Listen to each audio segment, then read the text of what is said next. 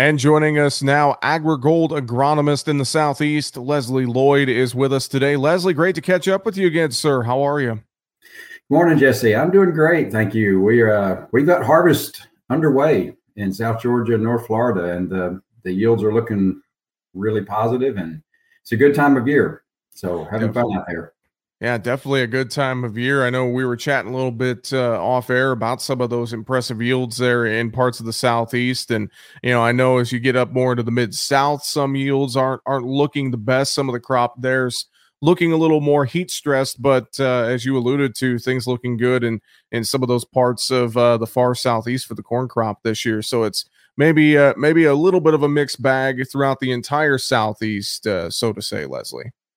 Yeah, you, you hate to see the obvious drought-stricken areas, and you see the pictures on Twitter and whatnot. It just it just makes you draw up as much as the corn is drawn up. But we we've been lucky in the southeast. We've been kind of the garden spot. And, uh, in addition to irrigation, we've been getting you know fairly timely rain. So even our dryland stuff um, looks better than I would expect.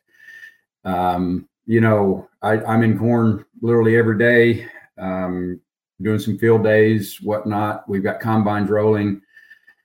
So uh, yeah, I'm I'm pretty optimistic. This is going to be a decent year for the southeastern farmer. Um, if you look at the drought index, we're the only green spot in the country right now. I think so. Uh, mm-hmm. Our soil moisture is actually adequate. So yeah, it's it's yeah. looking good out there. Definitely, definitely.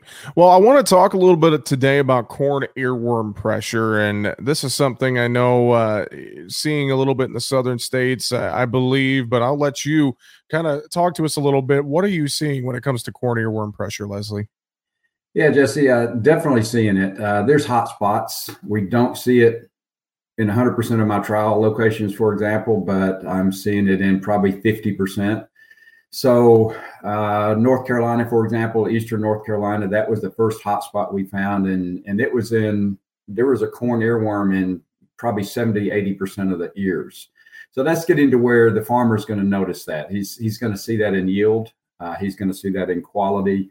Corn earworm is going to hurt us when it comes to things like aflatoxin and and other ear moles and whatnot because it's a physical damage, and sometimes that's worse than the actual kernels they eat. So definitely out there, we had a hot spot in south uh, Alabama to where about 50 to 60 percent of the ears had an earworm.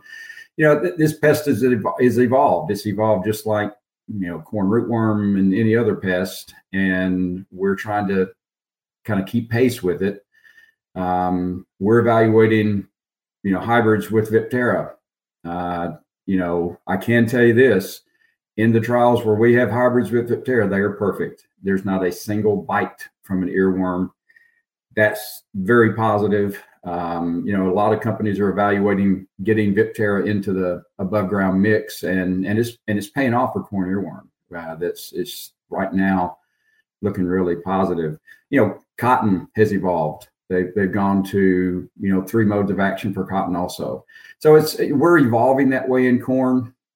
You know, what I'm seeing, Jesse, is that the double pro that we've relied on for above ground protection for quite a number of years now is starting to fade. Um, we're seeing corn earworm just kind of blow through that and and feed as much as they want to. Luckily, we haven't had the severity of corn earworm that would really wake pe- people up. If we ever do have that, they're going to put a real value on that Viptera trait, you know, moving forward. So I think all the seed companies are, are moving in that direction. Probably about a third of the hybrids I test have Viptera in it. So if it's going to make a yield difference, this might be the year in those hot spots. Mm-hmm, mm-hmm if I'm seeing earworm pressure in my corn crop this year, is there anything I could do at this point in the growing season, or what would we be looking at maybe to mitigate it for next year? I know you alluded to some of the, the different hybrids, et cetera, but what could I do if I find corn earworm in my field?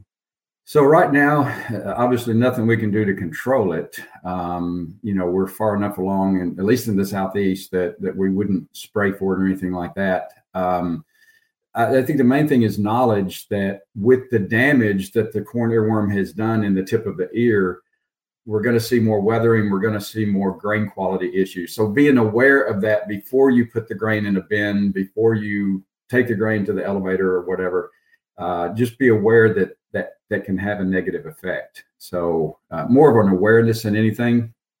Um, I would encourage growers to you know start shucking back some ears and seeing you know what kind of percentage the, the earworms are eating. Uh, right now it's fairly small, but if you start eating half the cob, we need to know that. Um, mm-hmm. I'm not seeing that, by the way. I'm I'm seeing it mostly in the tips. So until that that damage gets into the farmer's pocket, they're probably not going to change a whole lot. So they're going to stick with the double pros. Um, when the corn earworm damage gets pretty severe, and it is in a few fields that I've seen, um, that's when you start looking at hybrids that have the Viptera trait. Start looking at yields this fall uh, from the seed companies, from from AgriGold and others, and maybe start changing our production practices a little bit. There's also insecticide treatments that you can do earlier in the season. Um, you know, there's some very good active ingredients that have some long residual. So yes, there's things we can do. Mm-hmm. Awareness, I think, is going to be the key. If if you wait and go into the field and just run the combine, you're not going to know that you had the damage. So what I would advise farmers is just go shuck some ears back, see what percentage, shuck back 10 ears and see what percentage had a corn earworm. and that's a yeah that's a great point you make uh, is you know whether it's earworm or any other disease or pest pressure i think it highlights the importance as you've been alluding to of getting out there and scouting it is is critical to know what's going on in your fields yeah like the fields in north carolina where we had you know 70 and 80 percent of the ears it's pretty easy to find. Um, you don't you don't have to go look for it. It's it's there. Uh, but knowing you had like maybe 20 or 30 percent, um, that that can still lead to issues like aflatoxin. Uh, I am seeing Aspergillus flavus out there. I saw a lot of it in Southwest Georgia uh, this week. Uh, typically, it's where the ears were damaged, uh, damaged by either earworms or or stink bugs, some other things. Um, so Aspergillus flavus is is probably one of the more serious consequences of corn earworm uh, with that aflatoxin potential. So yeah, knowledge. That's the, the farmer needs to get out there and look, shuck back some ears, see what the damage was, just like they're checking their cotton bolls. Well, Leslie, fantastic stuff. Any other final thoughts you have for us today before we run out of time?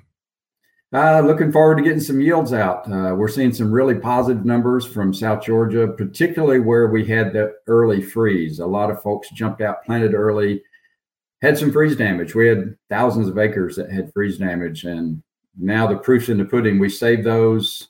The yields are excellent, and you know we feel good about that. So farmers are faced with a lot of challenges, and and it's nice to see some pretty good yield reports coming out there uh, at least you know from the early reports I'm seeing in South Georgia.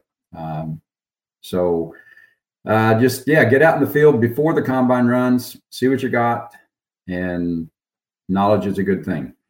Well, I couldn't agree more with that. I appreciate the time. AgriGold agronomist Leslie Lloyd, thanks for joining us here today, and we'll hopefully talk to you again soon. Thank you, Jesse. You have a great day.